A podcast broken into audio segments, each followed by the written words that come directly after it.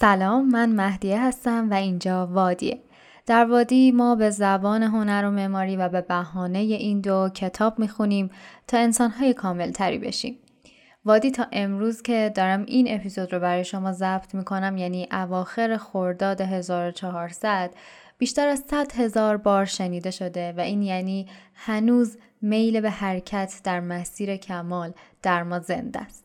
توی اپیزود امروز وارد وادی 16 هم میشیم. خلاقیت.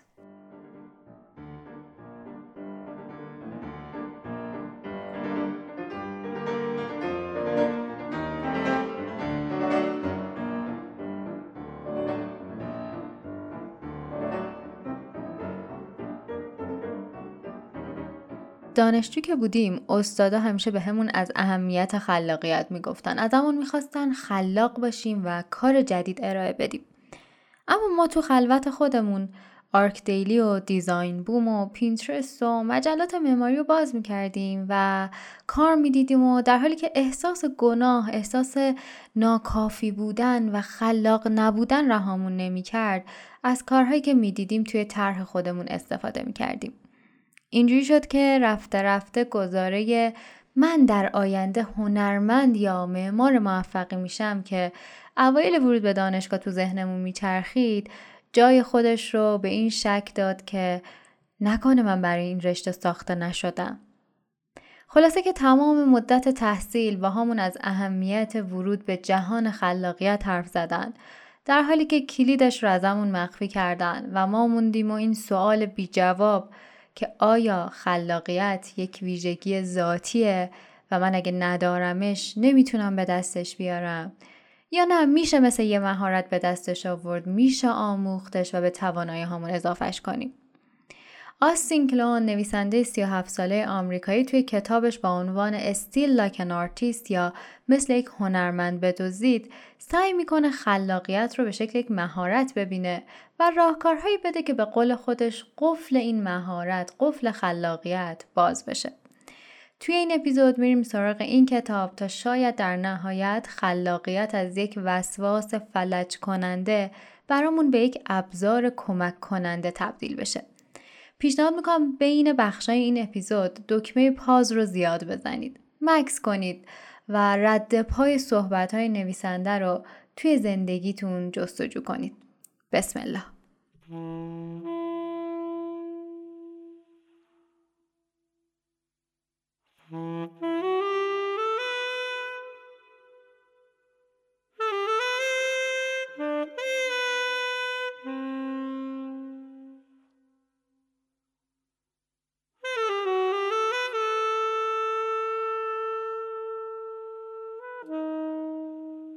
آنچه بوده است همان است که خواهد بود و آنچه شده است همان است که خواهد شد. زیر آفتاب هیچ چیز تازه نیست. این جمله از کتاب مقدس پایه و مبنای اندیشه یاسین کلونه.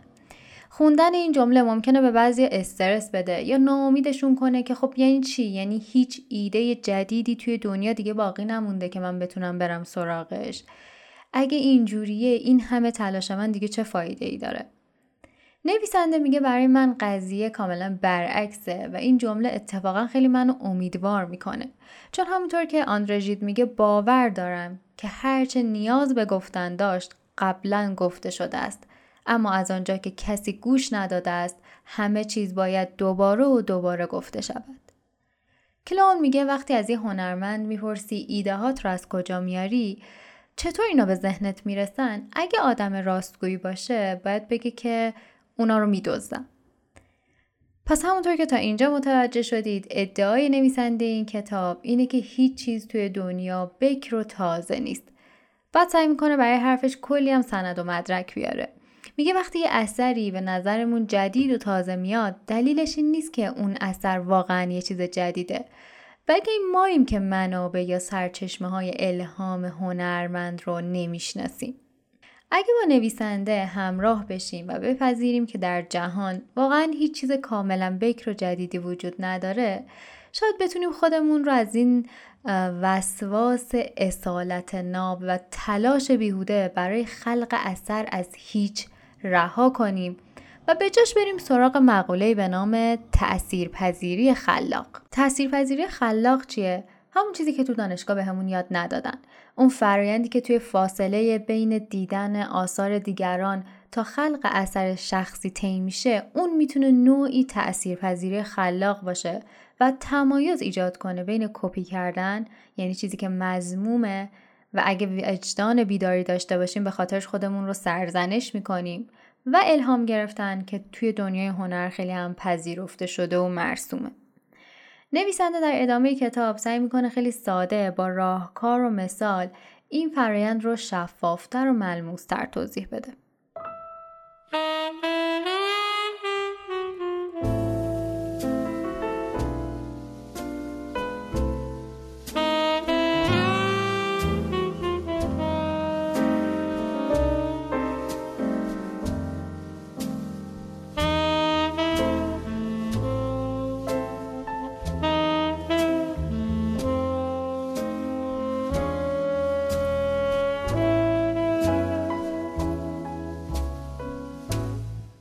شجرنامه ایده ها هر کدوم از ما یه شجرنامه داریم یه, یه سری کد ژنتیکی که ترکیبی از خصوصیت که از دو سمت خانواده پدری و مادریمون گرفتیم.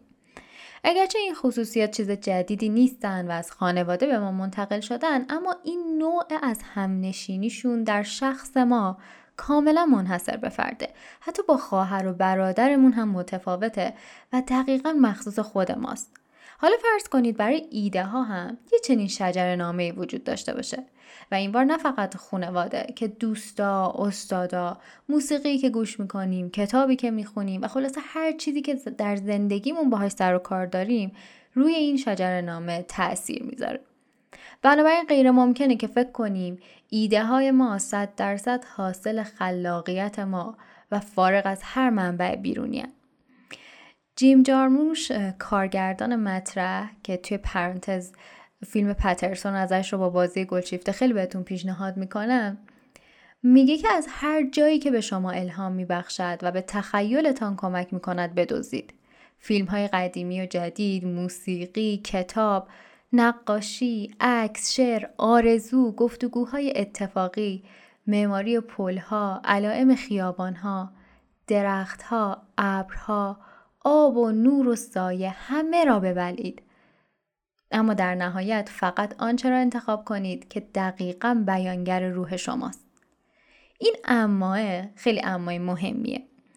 ما نه در به وجود آوردن ایده های جدید که در انتخاب اونچه از قبل بوده می‌تونیم خلاق باشیم. پس حالا که پذیرفتیم هیچ چیز کاملا جدیدی وجود نداره و ما صرفاً امکان انتخاب از بین ایده های موجود در جهان رو داریم؟ می‌تونیم بریم ببینیم نویسنده برای این انتخاب و اثرپذیری خلاق چه راهکارهایی بهمون میده. چند تاشو در ادامه با هم ببینیم.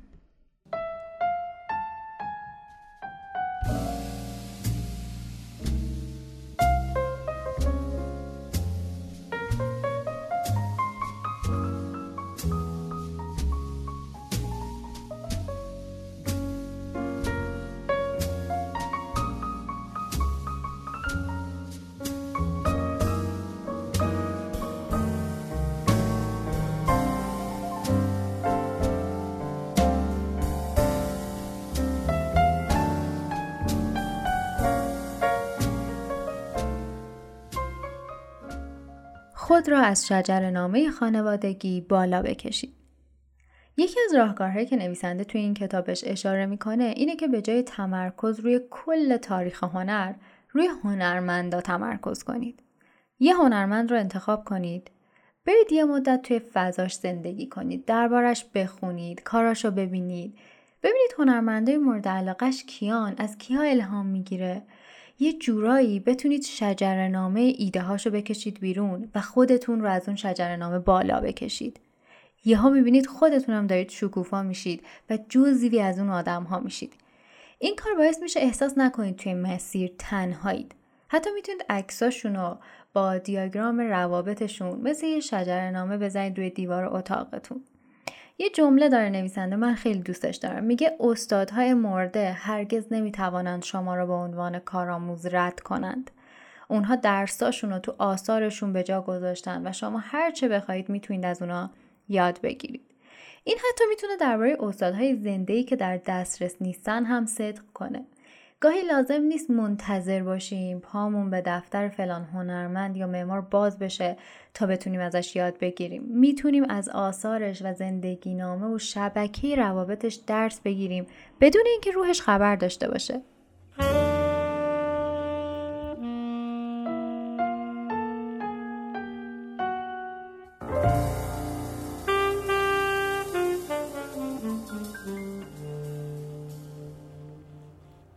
مدرسه خودتون باشین.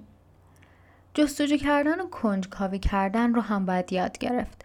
رویاهاتون رو گوگل کنید سوالاتون رو گوگل کنید قبل از اینکه سوال بپرسید توی گوگل search کنید یا جوابتون رو پیدا می‌کنید یا سوال بهتری می‌پرسید کتاب بخونید. مهم نیست با چه کتابی شروع می‌کنید. این وسواس نمی‌دونم با چی شروع کنم رو بذارید کنار. هر کتابی شما رو به سمت کتاب بعدی که باید بخونید هدایت می‌کنه. اینو ما هم توی پادکست تجربه کردیم. هم توی باشگاه کتابخانیمون. یه بخشی از رسالت کتاب اینه که جواب سوالامون رو بده. اما بخش بزرگترش نفع بزرگترش توی به وجود آوردن سوالهای بعدیه. و هر سوالی یعنی سرنخ برای ادامه مسیر. پس فقط شروع کنید.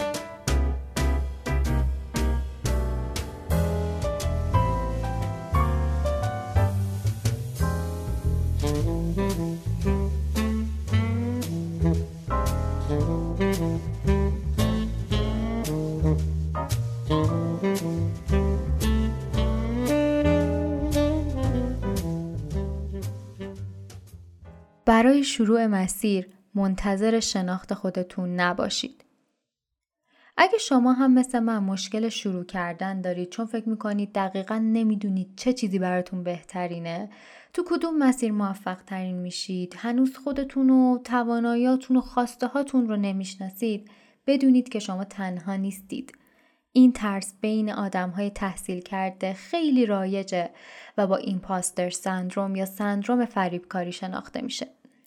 این سندروم مخصوص آدماییه که نمی‌تونن دستاوردهای خودشون رو درونی کنن. یعنی باور نمی‌کنن اینا رو خودشونن که به دست آوردن. فکر می‌کنن شانسی بوده دیگه تکرار نمیشه. دیگه نمی‌تونن دوباره از پسش بر بیان. این آدما مدام دور خودشون میچرخن و نمی‌دونن که چی کار می‌کنن. اما آیا بقیه واقعا می‌دونن که دارن چی کار می‌کنن؟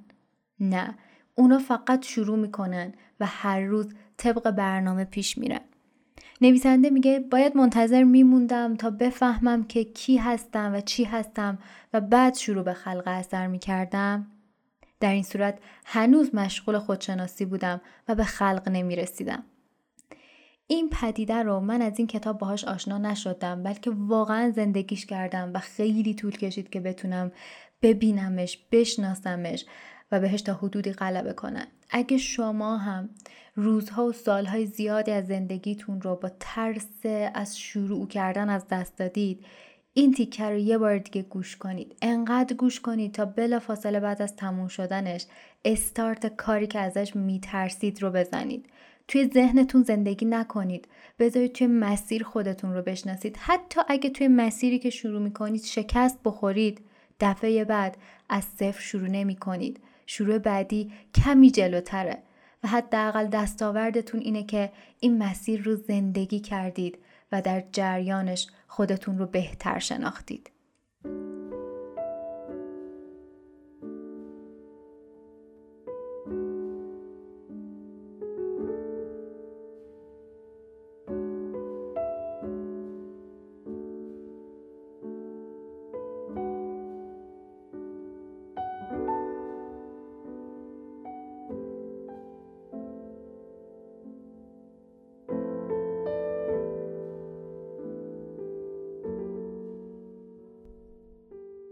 وانمود کنید تا به آن بدل شوید. دنیا صحنه نمایشه و زنها و مردها بازیگراشن. میان و میرن و در فرصتی که دارن نقش های متعددی ایفا می‌کنن. این جمله رو میشه اینجوری تفسیر کرد که نقش اون کسی که نیستید اما دوست دارید باشید رو بازی کنید انقدر این کار رو تکرار کنید تا همه شما رو اونطوری که می‌خواهید ببینن لباس شغلی رو بپوشید که می‌خواید کاری رو شروع کنید که می‌خواید انجامش بدید. کل دنیا صحنه نمایشه کافی بازیتون رو اول از همه خودتون باور کنید.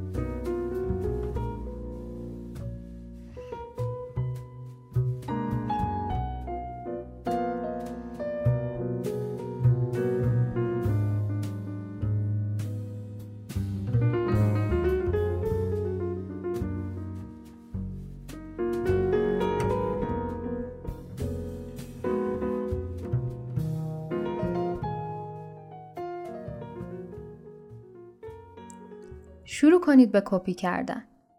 شروع کنید به کپی کردن آثاری که دوست دارید. کپی، کپی، کپی و بازم کپی. در انتهای کپی کردن خودتون رو پیدا می کنید. این جمله رو نویسنده از یاماموتو طراح مد معروف ژاپنی نقل قول می‌کنه.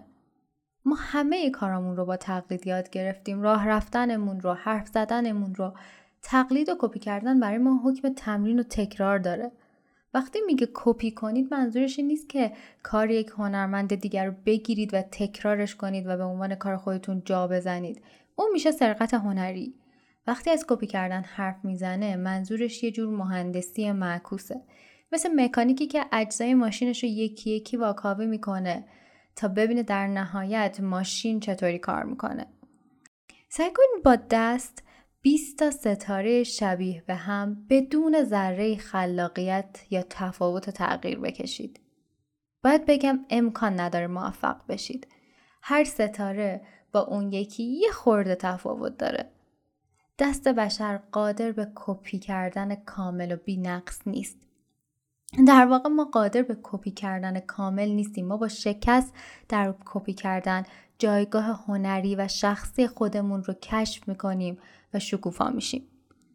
از سالوادور دالی نقل می‌کنه که میگه کسانی که نمی‌خواهند تقلید کنن هیچ چیز تولید نمی‌کنن. و اینجا مثال های زیادی میاره از هنرمندا یا آدم های موفق دیگه ای که کارشون رو با تقلید از دیگران شروع کردن. بد نیست که برید سراغ کتاب و این مثال ها رو بخونید خودش انگیزه قوی میشه.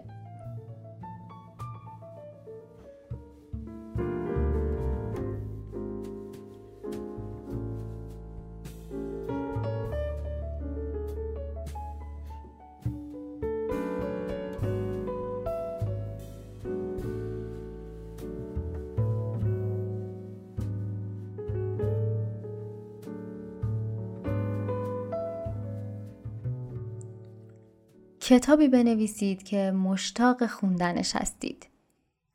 محصولی بسازید که دوست دارید استفاده کنید. اثری بسازید که دوست دارید ببینید. آهنگی بسازید که دوست دارید بشنوید. به کار مورد علاقتون فکر کنید به قهرمانای خلاقتون. ببینید اونا به چه نکاتی بی توجهی کردن چه کاری رو می‌تونستن بهتر انجام بدن.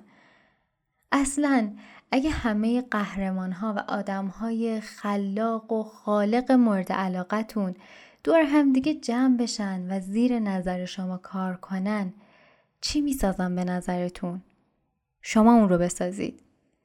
عجله نکنید واقعا بیایید مکس کنید و بهش فکر کنید.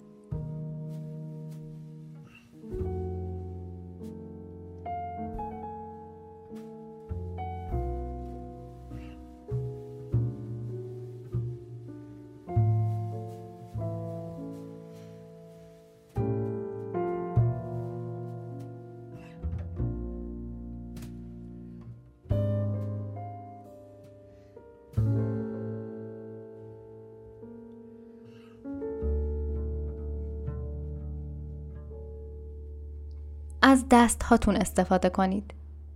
عصر دیجیتال باعث شده ما دستامون رو فراموش کنیم. کامپیوترها حس خلق رو از ما می‌گیرن. شاید به نظرتون این جمله هایی که میگم رو فقط استادای پیر بتونن بگن چون دوچار یه نوع نوستالژی شدن و یا مثلا مهارت استفاده از تکنولوژی رو ندارن. اما واقعیت اینه که فقط این مغز ما نیست که موقع خلق به جسممون فرمان میده جسم هم با چیزایی که می‌بینه و لمس می‌کنه به مغز فرمان میده و وقتی فقط از طریق کامپیوتر شروع به خلق می‌کنیم یه بخشی از این رابطه دو طرفه رو به کلی از دست میدیم. نویسنده میگه من خودم تو اتاقم دو تا میز کار دارم. یه میز کار آنالوگ و یه میز کار دیجیتال. روی میز آنالوگم کاغذ و ماژیک و خودکار و مداد دارم و اجازه نمیدم هیچ وسیله برقی پاش به این میز باز بشه. کارم اغلب رو این میز متولد میشن. در عوض روی میز دیجیتالم لپتاپ و اسکنر و پرینتر و گوشی و تبلت دارم. اونجا کارامو edit و چاپ می‌کنم. به نظر توصیه خیلی جالبی میاد. بیاید امتحانش کنیم.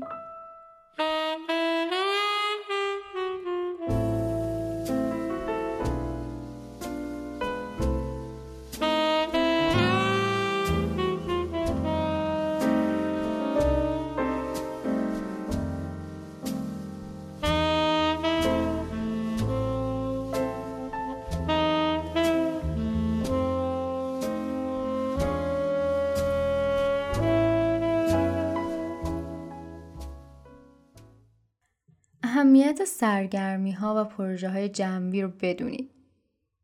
توی این بخش نویسنده به یک نکته خیلی مهم اشاره می‌کنه که گاهی تا زمانش نرسه انگار متوجهش نمیشیم.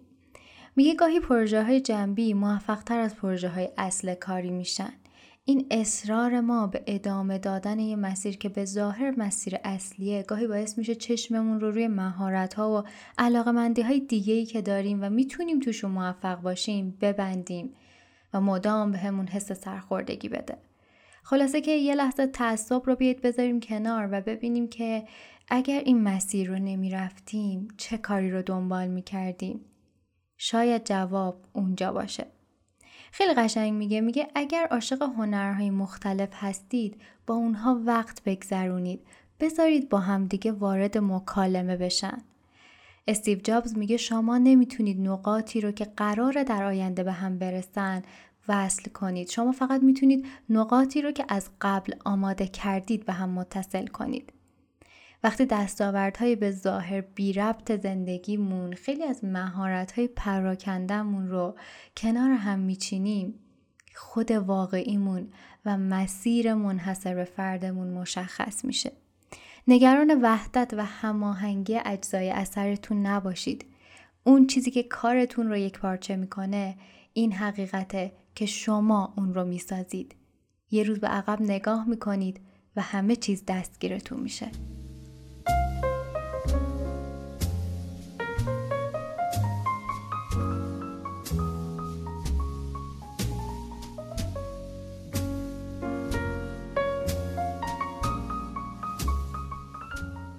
در آغاز گمنامی غنیمت است.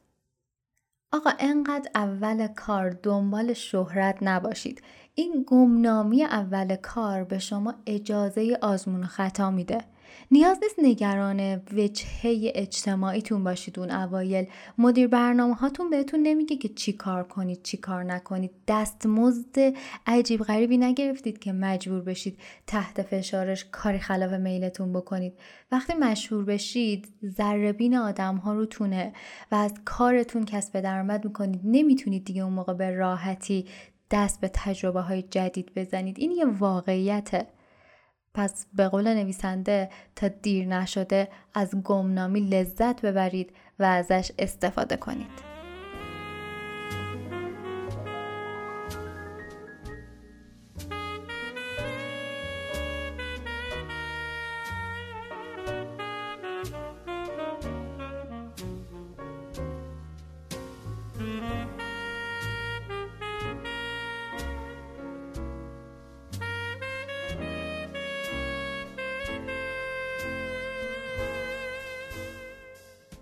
مشاجره رو تموم کنید و دست به کار بشید. هممون هر روز کلی چرندیات توی اینترنت می‌خونیم و احساس می‌کنیم باید بهشون واکنش نشون بدیم و اصلاحشون کنیم. کلون میگه یه بار بعد از کلی پرسه زدن تو اینترنت همسرم دیگه سرم فریاد زد که بابا به جای مشاجره کردن با دیگران دست به کار شو میگه درست می‌گفت ولی عصبانیت برای من یکی از محبوب ترین منابع خلاقیته. بعضی صبح که نمی‌تونم از جام پاشم انقدر توی اینترنت میچرخم و پیام های عجیب غریب و چرند می‌خونم که خونم به جوش بیاد و از تختم بپرم بیرون. اما به جای اینکه قدرتم رو با قر زدن هدر بدم سعی می‌کنم اون رو برای طرحها و ایده هام خرج کنم. پس به عصبانی شدن ادامه بدید. اما دهنتون رو ببندید و برید سر کارتون اعتراضتون نسبت به نحوه طراحی یه نرم افزار رو با طراحی یه نرم افزار بیان کنید.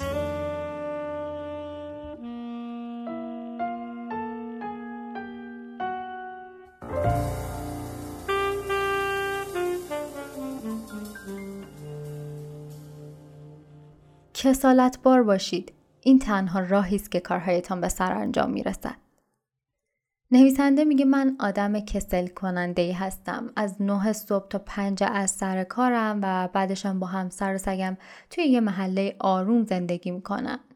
از اون تصویر رومانتیک و خیالی که از هنرمند تو ذهنتون دارید که یک معتاد آشفته زنبار است خبری نیست. خلاق بودن انرژی می‌بره. پس با حاشیه ها خلاقیتتون رو هدر ندید. گول تصویرهای غیر واقعی که از هنرمندا توی سینما یا حتی دنیای مجازی ارائه میشه رو نخورید. به خودتون اعتماد کنید.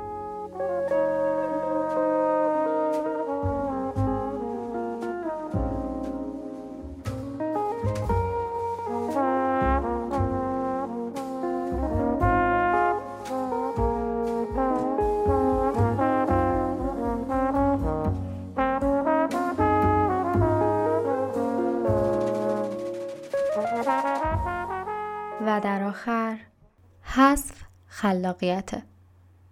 انتخاب کنید چه چیزهایی رو کنار می‌ذارید. این نکته خودش جا داره کلی باز بشه دربارش صحبت بشه. اما اینجا در حد یه اشاره توی کتاب بهش تاکید شده و امیدوارم که شما با همین اشاره تا تهش برید. نویسنده توی این بخش از کتاب دست روی نکته مهمی می‌ذاره که من عمیقا باهاش موافقم و رد پاش رو توی آثار و زندگی هنرمندای زیادی پیدا کردم. کلون میگه راه خلاصی از موانع خلاقیت ایجاد محدودیته. به نظرتون متناقض میاد دیگه نه؟ اما درست شنیدید. برخلاف تصور رایج که فکر می‌کنیم خلاقیت در نهایت آزادی که اتفاق میفته نویسنده این کتاب ادعا می‌کنه که زمانی که صحبت از خلاقیت میشه محدودیت به معنای آزادیه. شاید به نظرتون این ادعای نویسنده یه ادعای عجیب و غریب بیاد و حداقل نتونید باش ارتباط برقرار کنید. متوجه نشید که دقیقا داره از چی حرف می‌زنه. بذارید من اینجا یه پرانتز باز کنم و یه توضیحی رو از خودم اضافه کنم. من فکر می‌کنم هر هنرمندی زمانی که دست به خلق اثر می‌زنه خودش رو در برابر یک دریای بیکرانی از امکانات تنها می‌بینه. برای اینکه بتونه از یک جایی وارد این دریا بشه و برای اینکه مسیرش رو در طول این دریا گم نکنه مجبوره که برای خودش یک سری نقاط مشخص کنه. این نقاط همون محدودیت ها که گاهی از بیرون به هنرمند دیکته میشن و گاهی توسط خود هنرمندن که برای خودش مشخص میشن. با این عینک خیلی جاها می‌تونیم توجیه کنیم که چرا یک هنرمندی تاریخ مثلا میشه مسئله طراحیش از طریق تاریخ ورود می‌کنه به طراحی یه هنرمند دیگه رنگ ها براش مسئله میشن.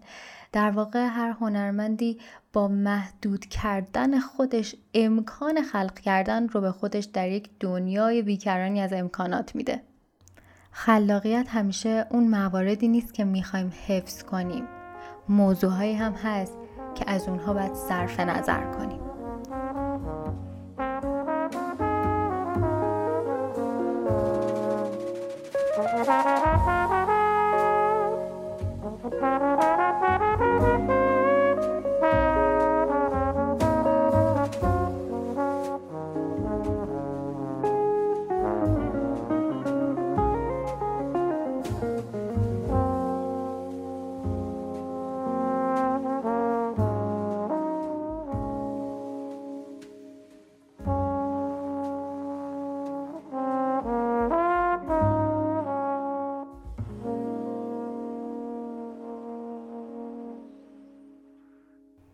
توی این حدود نیم ساعتی که با هم تا اینجا همراه بودیم کتاب جمع و جور مثل یک هنرمند بدوزید رو از آستین کلام ورق زدیم.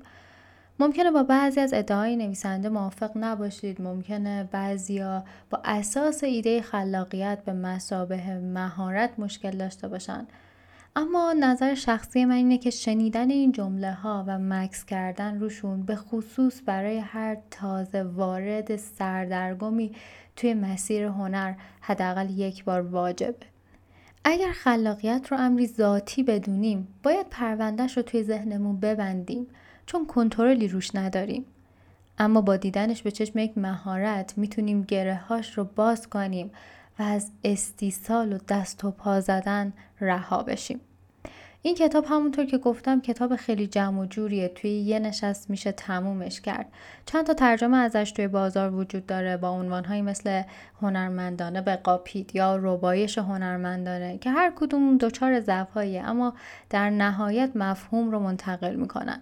من برای این اپیزود از نسخه آنلاینش با عنوان ربایش هنرمندانه که روی فیدیبو هست استفاده کردم. هر کتابی که من در وادی می‌خونم اول از همه در مسیر رشد شخصی خودم نقش بازی می‌کنه. من با وادی در حال درمان خودم هستم. امیدوارم برای شما همین اتفاق بیفته. از تجربه هاتون و دست و پنجه نرم کردن هاتون با مقوله خلاقیت توی کامنت های این اپیزود بگید و اگه کتابی توی این زمینه بهتون کمک کرده همونجا به دیگران معرفی کنید. دنیای جدید به ما این فرصت رو داده که به قول کلوان مدرسه خودمون باشیم. امیدوارم ازش استفاده کنیم. قرار بعدی ما تیر 1400 در وادی.